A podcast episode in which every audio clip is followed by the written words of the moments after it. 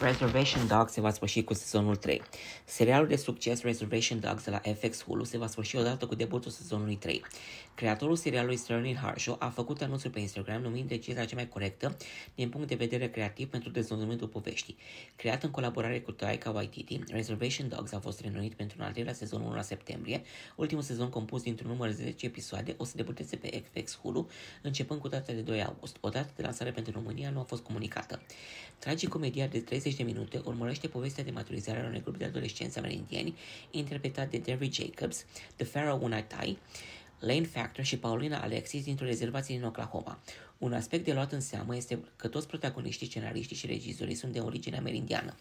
Producția a câștigat un premiu AFI, top, top 10 cele mai bune producții TV ale anului în curs pentru reprezentarea unei culturi, cât și un trofeu Peabody, premiile decernate pentru cele mai bune povești în media.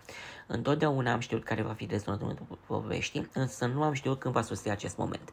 În timpul procesului de segmentare a scenariilor, a devenit evident pentru producător, pentru mine și Taika Waititi, că sezonul 3 este momentul propice pentru a împărtăși concluzia acestei călătorii, a scris creatorul pe Instagram. FX a avut numai cuvinte de laudă pentru întreaga, întreaga producție, pentru echipa de scenariști, regizori, cât și pentru protagoniști.